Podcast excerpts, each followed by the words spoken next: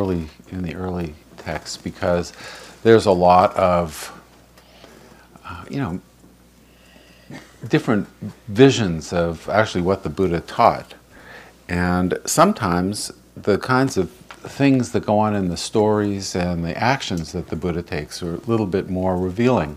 So I wanted to, I wanted to do this and talk a little bit about a, an episode that occurred in his life at a place called Kosambi. If any of you have anybody familiar with this book? It's called The Kosambi Intrigue. Oh, it's fabulous. It's a novel. It's written by a, one of us who's a practitioner and spent a lot of time studying the conditions uh, at, at the time of the Buddha. And like a novel, instead of, I mean, you, you read it and you step into the life at the time. How do you spell Kosambi? K O S A M B I. And um, it, it's a, a great story. The Buddha is, is certainly in it.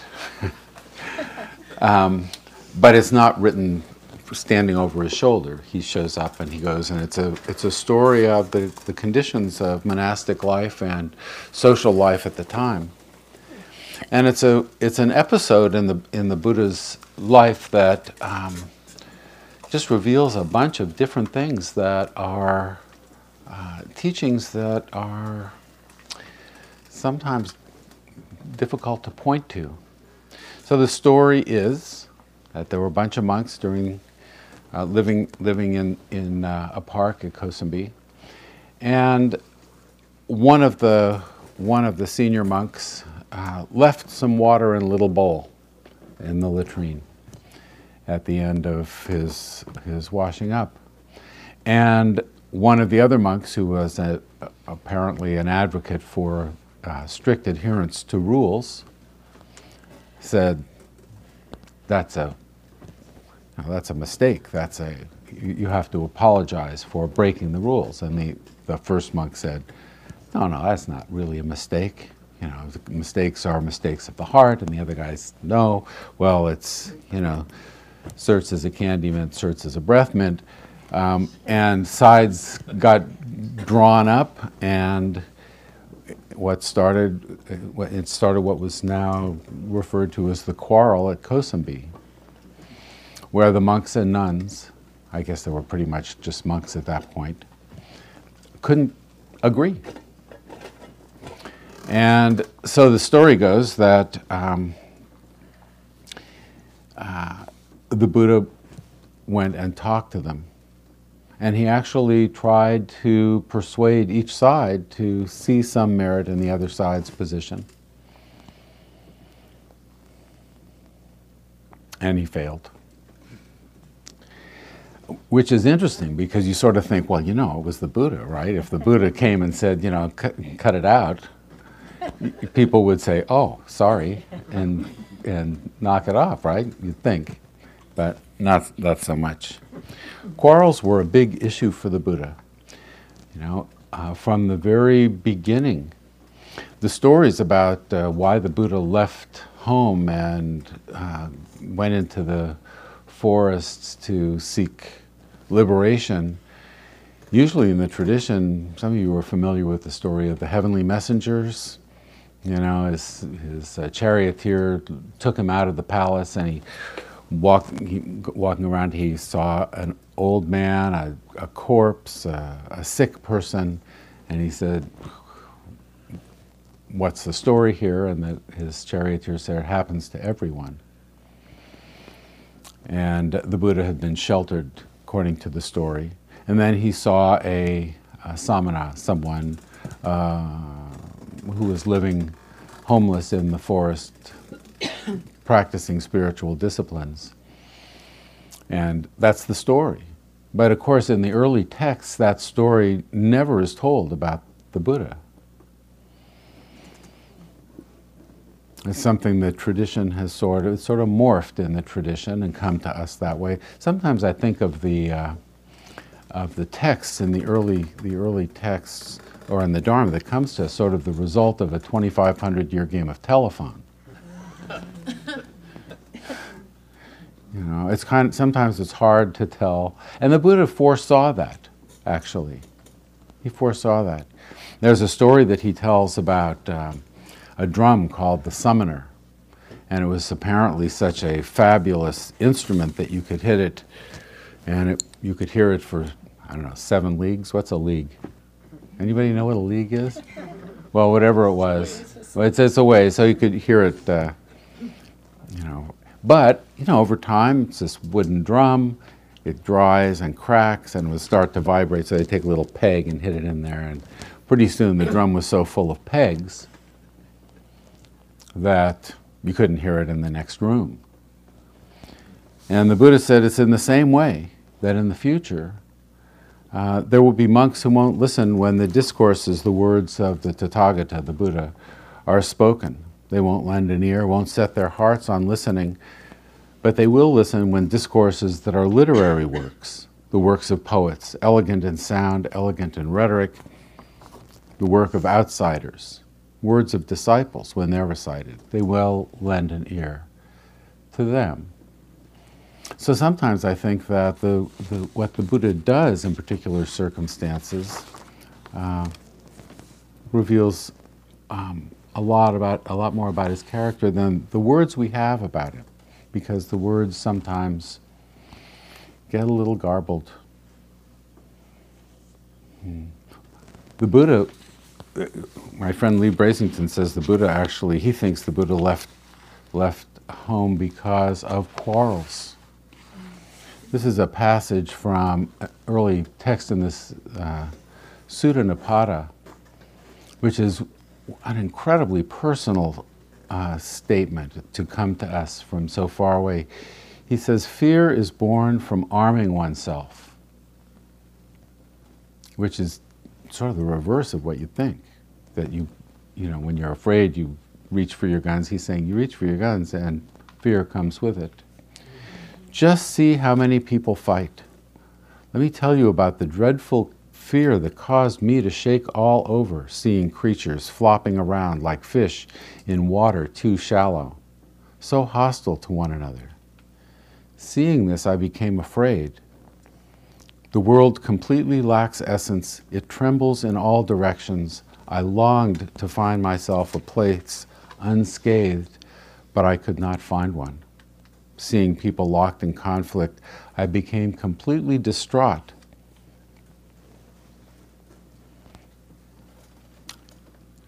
He says, but then I discerned a thorn, hard to see, lodged deep in the heart.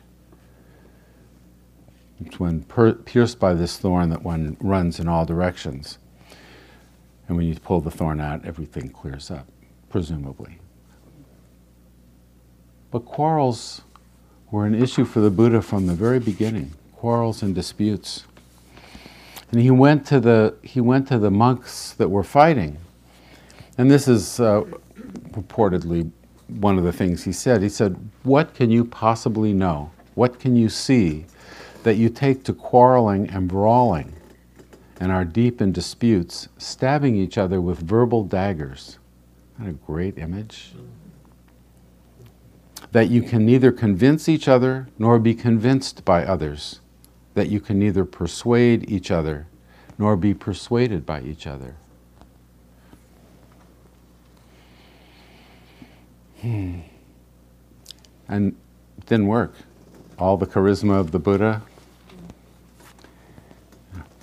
It's not like this is something that happened in the past. I was reading the Times this morning the account of, of the State of the Union speech, which I didn't hear, but this is what they, this, this is just great. He said, the nation described by the president on Tuesday night in his final State of the Union address is a global power on the rise again with more jobs, better health care, and stunning innovation. Though grappling with serious challenges, it's poised for greater progress the country that Republican presidential candidates will depict on Thursday night in their next debate is a darker place, a once great power that has lost ground in a dangerous world, surrendering its authority and leadership and diminished freedom and opportunity at home. Totally different visions. And do we take sides? We take sides. It happens almost automatically. But the Buddha didn't take sides. He didn't side with either. He didn't say the Dharma is this, the Dharma is that. What he urged was uh, opening to the others.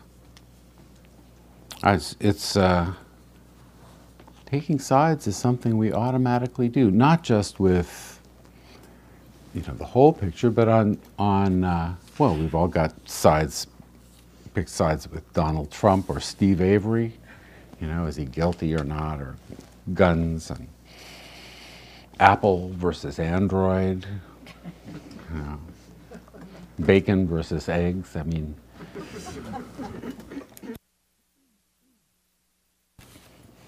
taking sides is something, it almost happens automatically. We don't even notice it. We just, well, obviously. But the Buddha was not, he didn't take sides. I think that's, it's really interesting. Quarrels he suggests come from clinging to views. And clinging to views, And this, clinging means to believe. We believe our thoughts, we believe our ideas, we believe our side. And the quarrels, of course, lead to conflict and violence and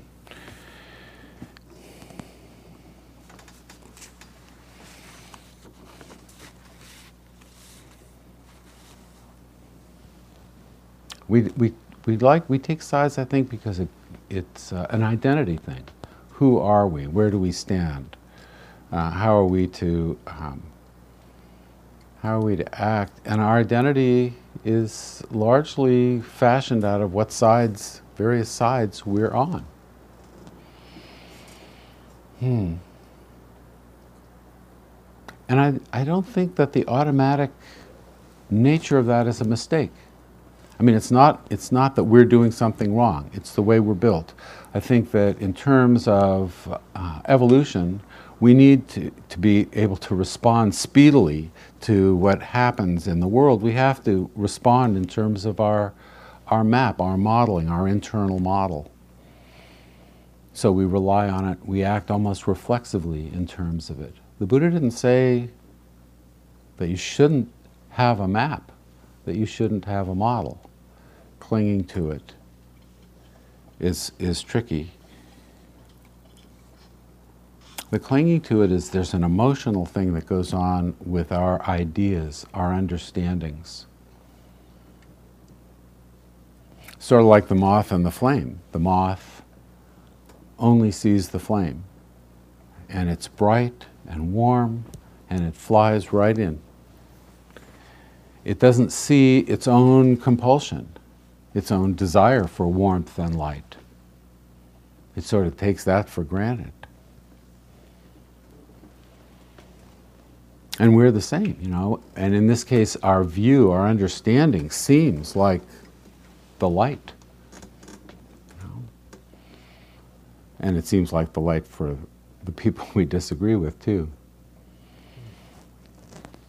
It's the the Buddha um, monks do not wage wordy warfare. And then he gives an example of wordy warfare. So what this is, I, I think this is amazing. It's presented as the words of the Buddha. So this is wordy. You don't understand this dharma and discipline. I understand this dharma and discipline. How could you understand it? You've fallen into wrong practices. I have the right practice. You have said afterwards what you should have said first, and you said first what you should have said afterwards. What I say is consistent, what you say isn't. What you've thought out for so long is entirely reversed. Your statement is refuted. You're talking rubbish. Sort of, we're sort of all in there, you know. um, And why should you not do this? Such talk, monks, is not related to the goal.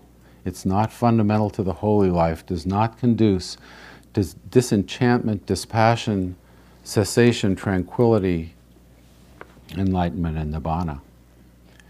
When you have discussions, monk, you should discuss suffering, the arising of suffering, the cessation, and the path. It's the four, the four truths.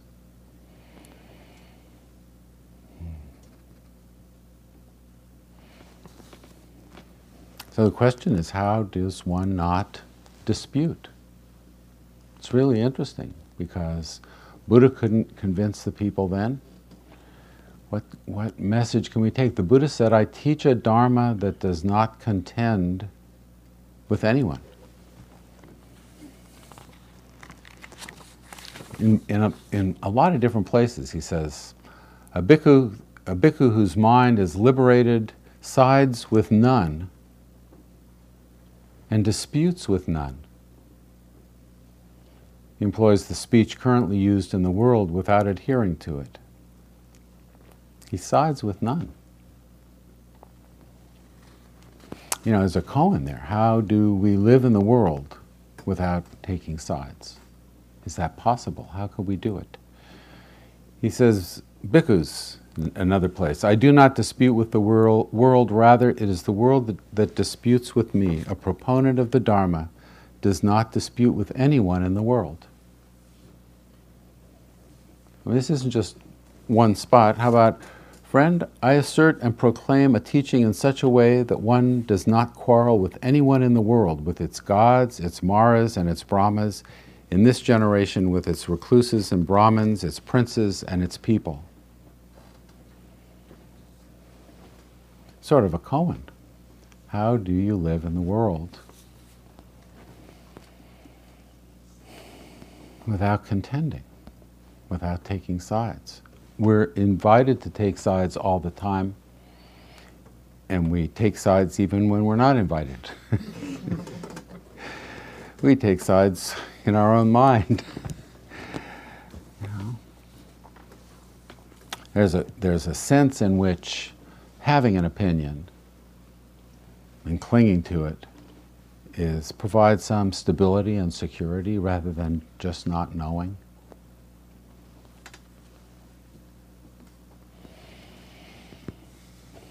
Hmm.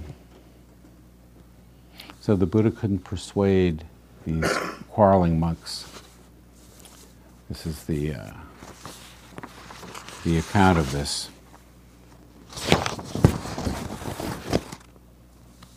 So, these were a bunch of things that the Buddha said to the monks. He said, well, and interestingly, in this text, which comes from one piece of text, you may be familiar with some of these from the Dhammapada. The, the, the early texts are kind of patched together in a lot of ways. Take a hunk of text from here and put it in there. Um, he abused me, struck me, defeated me. He robbed me. In those who do not harbor thoughts like these, hatred will be allayed. For in this world, hatred is never allayed by further acts of hatred, it is allayed by non hatred.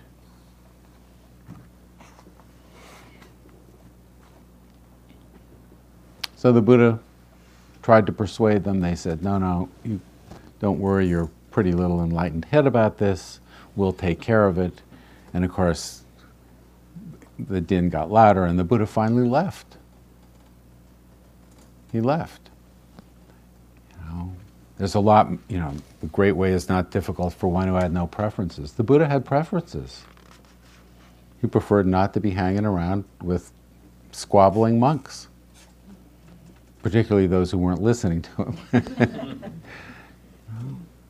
it's, it's important because there's a tendency to think that, you know, enlightenment, whatever that means, sort of enlightenment is.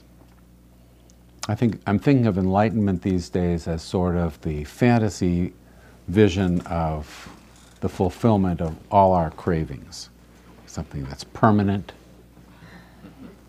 you know, not not dukkha, not unsatisfactory, something real.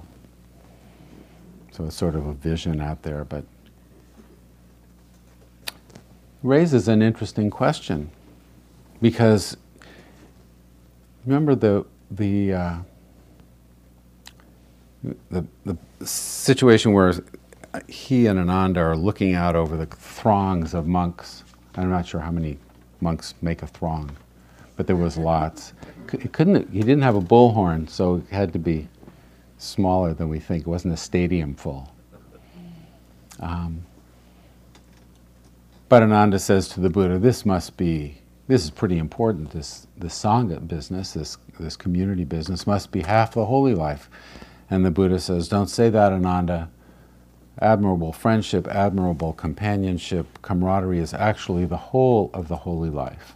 When a monk has admirable people as friends, companions, and comrades, he can be expected to develop and pursue the Noble Eightfold Path.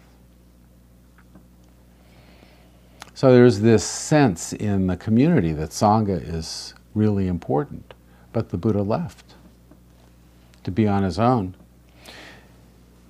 He said, if one can find a worthy friend, a virtuous, steadfast companion, then overcome all threats of danger and walk with him content and mindful. But if one finds no worthy friend, no virtuous, steadfast companion, then, as a king leaves his conquered realm, walk like a tusker elephant in the woods alone. Better it is to walk alone. Walk alone and do no evil at ease like a tusker in the woods. So it creates a, a you know a question about Sangha and how we relate to others on the path.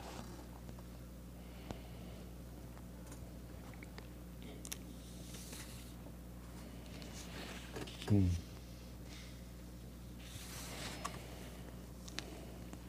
Sangha is one of the refuges. Take refuge in the Buddha, refuge in the Sangha, refuge in the Dharma, refuge in the Sangha. And I guess refuge in the Sangha is intended to point to the Sangha as a place for the support of our practice.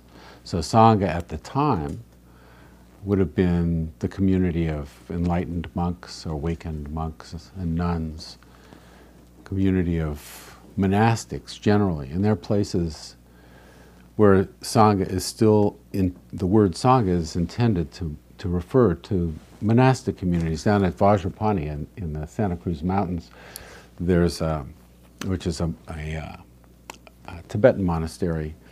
There's a, a sign next to the food table that says, out of courtesy, we serve Sangha first, which means we serve the people in robes first. But we like to think of this as a Sangha, our, our companions and associates in the, in the practice. And so there's, there's some sense in which when we're gathering together in the, in the interests of the Dharma, we're participating in Sangha. But now we've got the electronic environment. My wife has friends in uh, near the Australian outback who listen to Sylvia and Gil Fronsdal, their talks on, on the internet. So Sangha includes the technology and the artifacts. It, you know, it's the culture of awakening.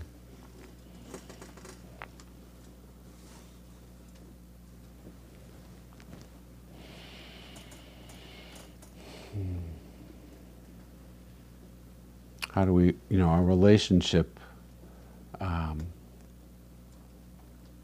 to others? There's a there's a, a, story that the Buddha tells about, or that it's in the scriptures. I guess the Buddha didn't tell it about an, a couple of acrobats. And the acrobats, so here, I, my understanding of what they did was one of them would hold a pole, probably with a brace or something around their neck and shoulders, and the other one would climb the pole and do stuff up there, and um, then come down, and then they'd pass the hat. And so the one says to the other, You watch out for yourself, and I'll watch out for myself, and we'll be just fine. And the other says, No, I'll watch out for you, you watch out for me, and then we'll be fine. No, no, you watch out for me. Well, so he went to the Buddha to see whose side the Buddha would take. And Buddha basically said, Well, you're both right. You take care of yourself by taking care of the other, and you take care of the other by taking care of yourself. And he said, And how does one look after others by looking after oneself? By practicing mindfulness, by developing it, by doing it a lot. And how does one look after oneself? By looking after others, by patience, non harming, loving kindness, and by caring for others. Thus, looking after oneself, one looks after others, and looking after others, one looks after oneself. So he didn't take a side. That's sort of what he did with the monks of Kosambi. Tried to persuade them that the rules were valuable, but the rules were not, you know, the whole story.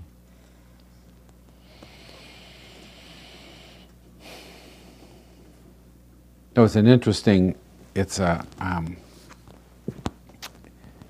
it's interesting his the way he frames the relationship to others in the sangha.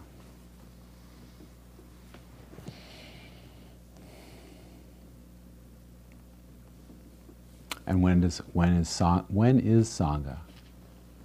No. I mean, we can get together and watch Groundhog Day yet again. Um, you know, as a sangha activity. How many times have we seen that? Over and over. There's a there's a place where the Buddha uh, comes out of his meditation and he encounters a bunch of monks sitting around. He said, What are you guys talking about? And they're kind of embarrassed.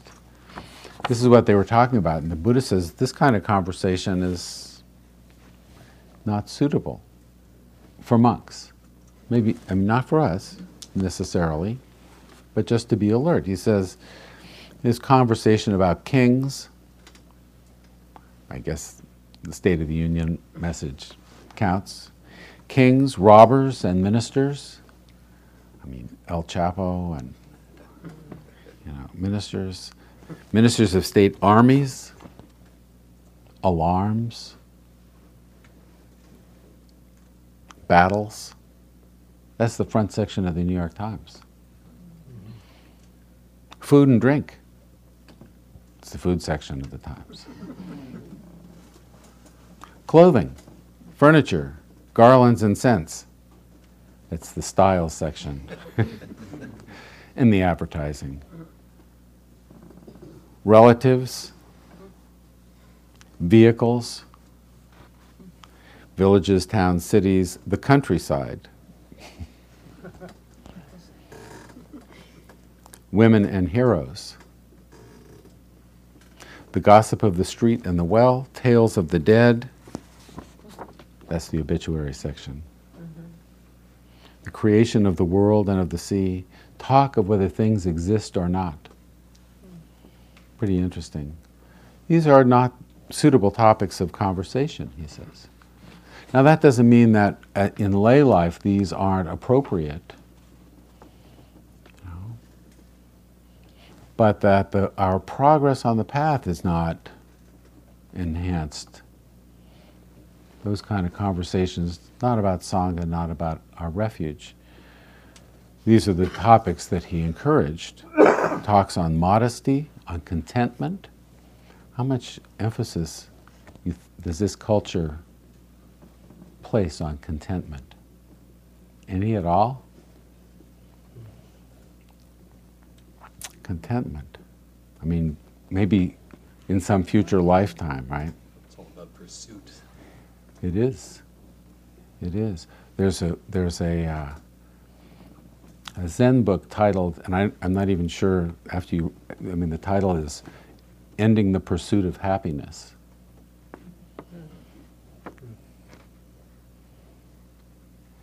Because if you're if you're always pursuing happiness, you're guaranteeing yourself you'll never be happy. You know? Contentment on seclusion. You know? Sort of the Tusker, Tusker element on non entanglement, entanglement, on arousing persistence, on virtue. Virtue, he means sila. He means ethical practice, ethical behavior. And my view um, has become that um, sila is the jackpot. It's the, it's the prize of the practice, the ability to live a life free from uh, right speech, right action, right livelihood. A life, a life free from dukkha is the prize. Virtue, it's, it's, the, it's what we, it's the whole thing. On concentration, on insight, release, and on the knowledge and vision of release.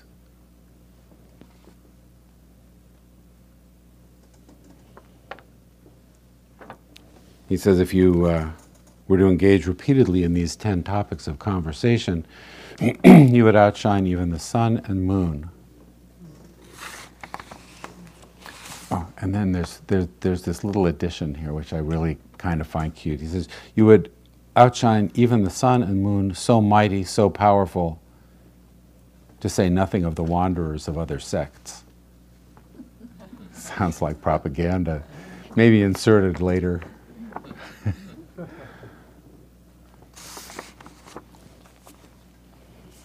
so, you know, the relationship, the relationships are really important.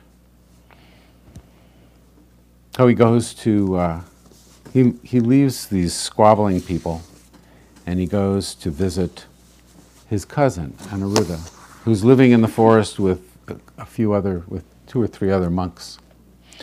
And he goes to him and he says, I hope that you guys, I hope you're getting along. You're living in accord with mutual appreciation. And they say, Well, yeah. And he says, You know, how do you pull that off? I just left these guys that, you know, they can't even agree about water in a little bowl.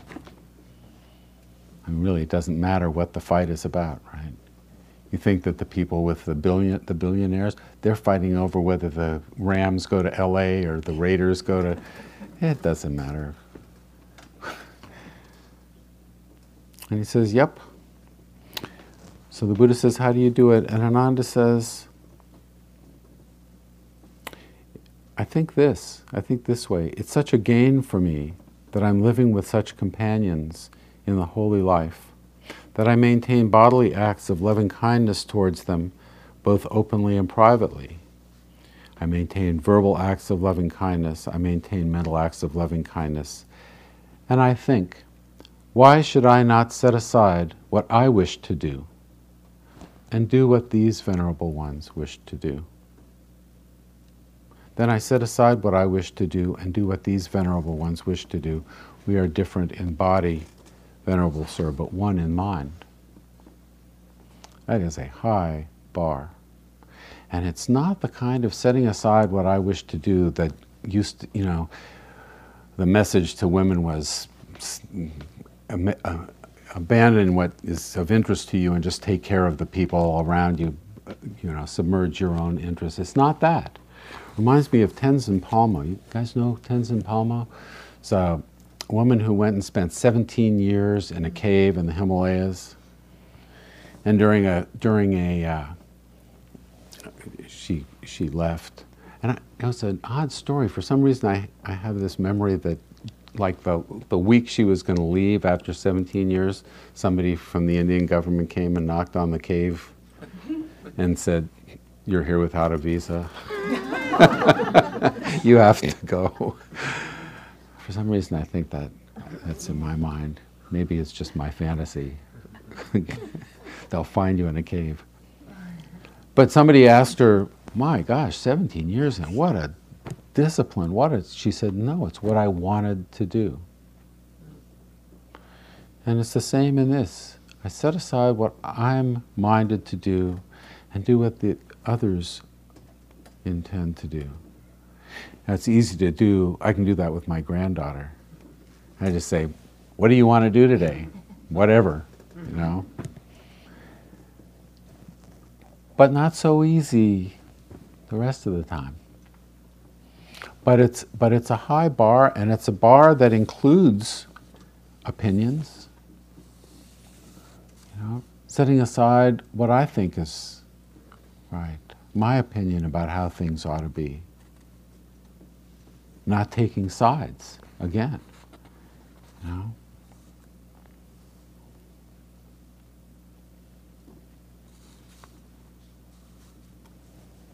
Hmm. And and uh, this is not you know the teaching of how to do this. It's not. Um, it's not made explicit. In some ways, the Dharma itself is implicit. You know, it's not articulated directly. But how does one not dispute? How does one. For me, my understanding is to just not go beyond what you can know for yourself. And just say, this is how it looks to me. You preserve, the Buddha calls it preserving the truth.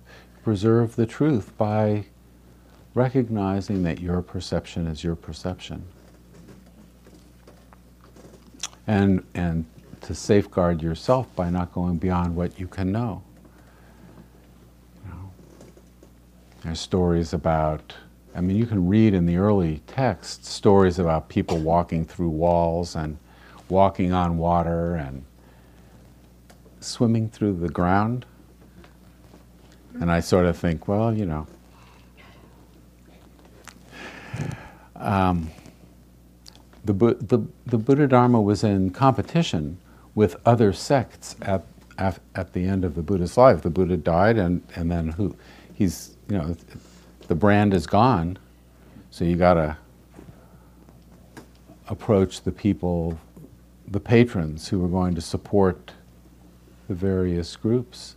So, you know, you sort of gin up the image of the Buddha.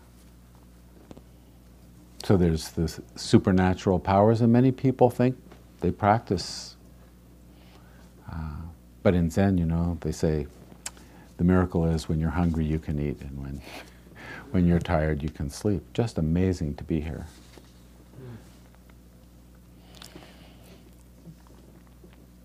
So the, the, the teachings about being with others that are revealed through this story, uh, Kosambi, are teachings that are in accord with the, with the Eightfold Path, abandoning our own neediness and looking to the needs of others, acting out of compassion for the needs of others rather than grasping after the objects of our desire. And the objects of desire can be you know, conceptual, mental, opinions, ideas about how things should be. When we cling to views, we get into disputes and arguments. How is it possible to live? This is, you know, it's a koan. How is it possible to live without contending?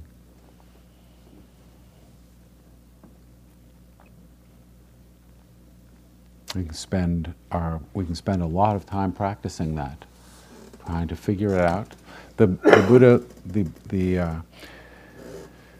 the, the, teaching of the Buddha is summarized in a little verse in the Dhammapada, which, is, which goes, um, abandon evil, and actually the word is papa, which means that which drags you into suffering. So abandon evil, practice the good, and cultivate the mind which I kind of translate or update into street language more like don't make things worse. Be a benefit if you can. And figure out how to do that. That's where our practice comes in. So how do we? I'm I'm uh, I'm open to any thoughts or suggestions about how to practice living without contention. Yeah. Could I ask you to comment on something? Please. So I, I resonate a lot with what Donald Rothberg says about engaged Buddhism. That's Mhm. important to him. Mm-hmm. And and I live in the world. I'm going to vote in November. Mm-hmm. Um, my politics, I like to think, come from ultimately a place of love and compassion, and the person I'm going to vote for, I think, his do too.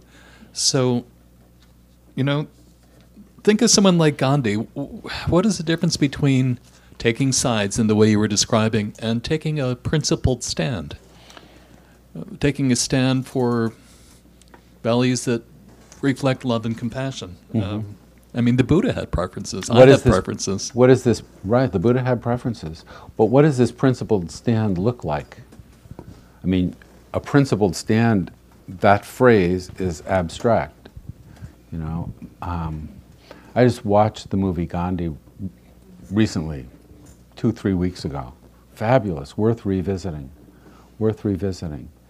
And so it wasn't so much that he took a conceptual stand. He didn't uh, adhere to a, an opinion or a view. He put his body in a place where the response that it drew, you know, th- those people marched into the beating. You know, the nonviolence showed, the, their nonviolent approach showed the violence. It displayed the violence with the water hoses and, uh, you know, and people recoiled. If he'd argued, if he'd taken a principled stand like the other guys on in the committee, you know, if he'd fought back, it would have looked different, and it wouldn't have revealed what it revealed. Martin Luther King wouldn't have revealed what he revealed. They weren't. The principled stand was a stand, an implicit stand. He would say, you know, uh, support human life and compassion. But it wasn't arg- he wasn't quibbling over water in a bowl or, you know, whether the response to, you know, Iran taking four sailors was appropriate or enough or, you know. Uh, so you can take a principled stand without arguing. You know? Um, there, and, and what comes to my mind is a is an old line. Don't don't write a check with your mouth that your body won't cash. so I don't know. I just it just came to me. I thought I'd throw that out. Is that helpful? I yeah, yeah. A.J. Muste, who is a peace activist, uh, very active in the Fellowship of Reconciliation uh, many years ago, what he said is there is no path to peace. Peace is the path. What you're saying about Gandhi, standing, uh, um, living in such a way that you are peace, then that's what you're that's what you're doing. Yeah, it's it, there's there's difficulty because if you're in the midst of suffering, you know what to do. If you're watching suffering on TV, it's not so clear. You know, you watch if you were if you were meditating on a beach in Greece and you open your eyes and you're not going to be noting you know migrants drowning in the surf. You're going to get up and go help. But if you're watching on TV, you can't do th- that. So you're left with your response. And we don't want to feel the heartbreak. We just don't want to feel the sadness. And we, we get angry. And we can respond to the anger out of, I mean, to the heartbreak out of anger or out of compassion. The responses will be very different to the same event. Yeah. I was just going to say, isn't there something to be said about um, the thought always comes to me, hasn't in a while of being in the world but not of the world. Uh-huh. And um, oh, and um, oh, pretty much um, just not out of naivety opting out, but oh, but opting out in a way where you know the situations of you know maybe not everything, and you may have your own opinions, but like you said, don't make it worse. Don't make it worse. Right. I mean, because there's so much in my world. There's so much judgment on. I have a lot of people in my world that have a lot of views, and they sort of live their lives around their passions, and We I respect that, but I don't actually engage. And I ask them, you know, I don't judge them. I hope they won't judge me. It's not saying I don't have an opinion, but you know, When we look at the world through our opinions, what we see is what's related to our opinion. I'm not sure the Buddha was interested in not being of the world. I think he was fully engaged in the world, completely engaged, and yet equanimous. It was, o it was okay. The world was okay. I think what I meant is just being one. You know what I mean? Not of the world like we're lighter. Just we're all. He responded to the pain and suffering with, with compassion and care. And care, I think. Um, and he wasn't taking himself out, it wasn't indifference. You know, our, what happens to me when I, when I see these, these stories, I just, it it's it's very hard to not cry and and read the paper. You know, May I speak? and we we don't want to do that so much that we get angry. And if we just let the hurt, then what comes back is is the compassion for ourselves too, because we're in this situation. Yeah. I, I just met a new baby in our family who was born late in November and um, just met him last week, Jasper Kenneth, and looked into his blue eyes and saw there that he saw me and I saw into him that there was no there was no motive, not just pure of motive. It was no judgment, acknowledgement that I was, and great enthusiasm to be here. I think maybe I'm imagining that, but I, I think the forces that brought him about are magnificent, and um, and he, that look is, is that principle that you're speaking about, I think there is no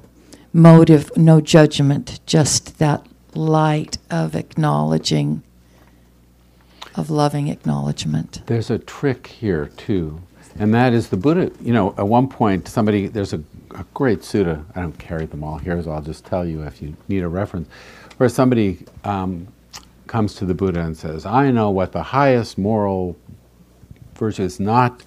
Um, and he recites the precepts: not killing, not taking what's not freely given. And the Buddha said, a brand new baby boy lying on his back doesn't do those things. Is that the pinnacle of ethical practice?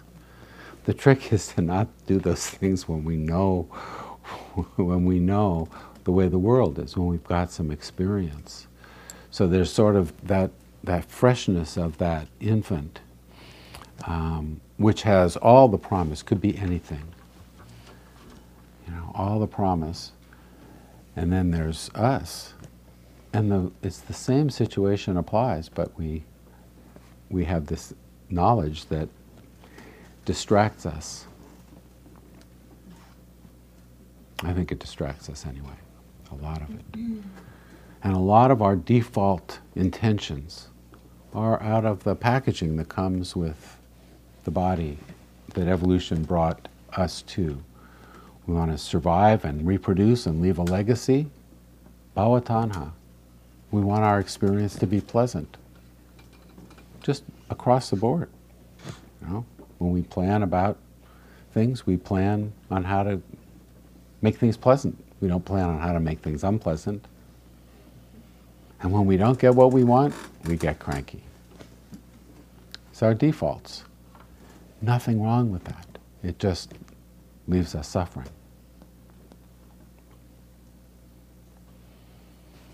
how the Buddha leaves some clues. And if we can figure out how to live without contending, that's what the Buddha's teaching. They teach a Dharma that does not contend with anyone.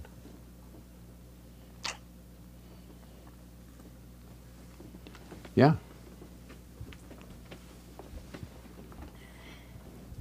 So when you were reading or telling us about the Buddha saying, I am right and you are wrong, Where was he saying that? Where did I read that? from the book, about the book or about the discussion with the monks.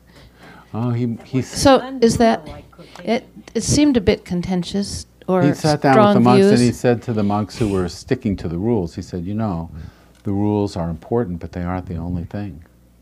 And we need to look at, you know, what underlies. And he went to the guy who was the Dharma master and said, You know, the rules have some import, they aren't irrelevant. So he was trying to move in both directions. He wasn't saying, I'm right, you're wrong. When we say, I'm right, you're wrong, that's the, that's the story behind anger.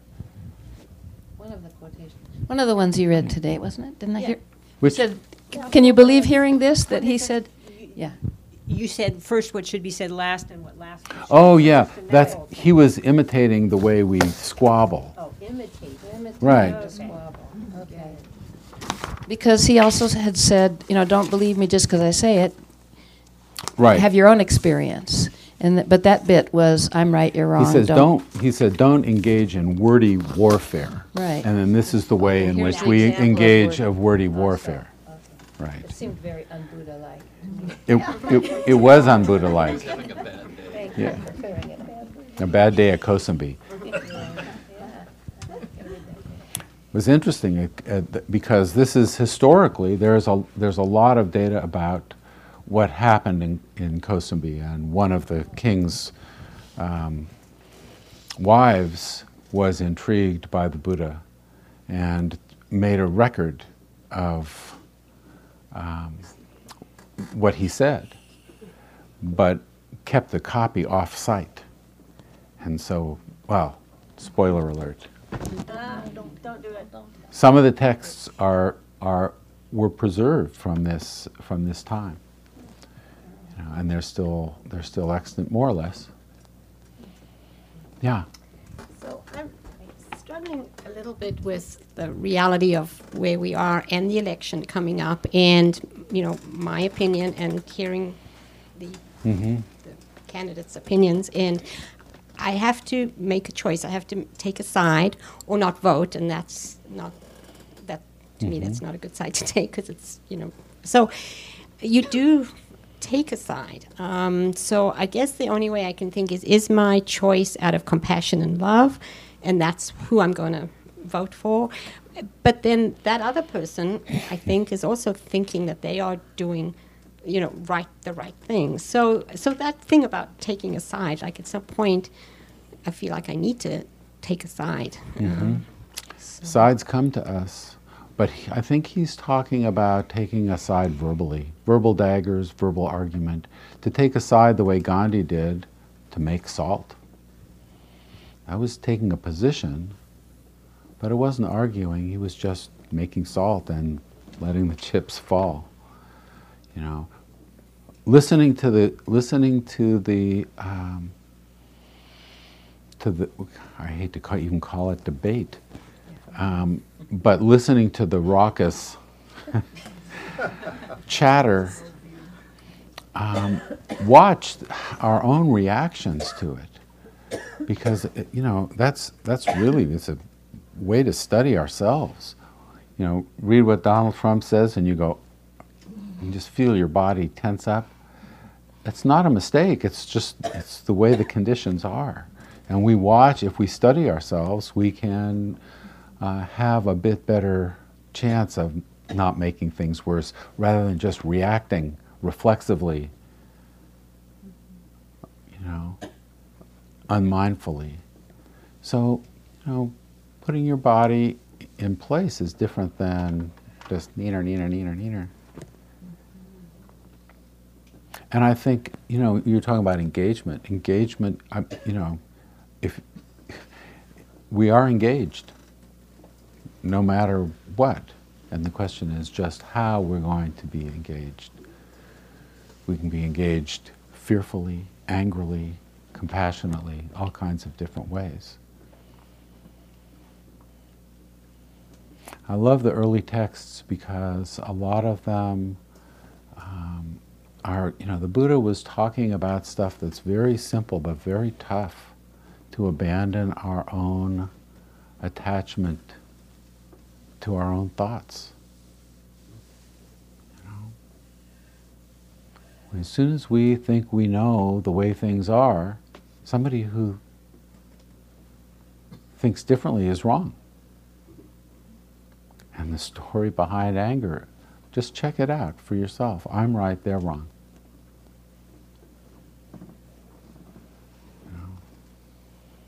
So don't know is better. Stephen Batchelor, in his new book, just a really fabulous, by the way, called Beyond Buddhism or After Buddhism, one or the other. He tells about how he and his wife spent seven years in a Zen monastery, meditating, facing the wall with one question What is this? and he acknowledges this may not be everybody's cup of tea, as he puts it. But if you actually ask yourself seriously, what is this? Do you have any clue at all? Really? It just happened.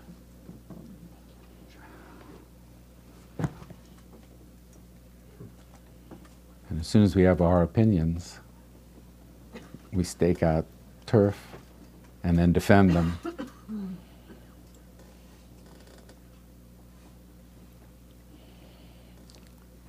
So, think about how to live without contention. And in some ways, I think that is uh, a really, a really deep pointing and implicit, and, and it, you know, figure out how to do it. Thank you very much for your attention.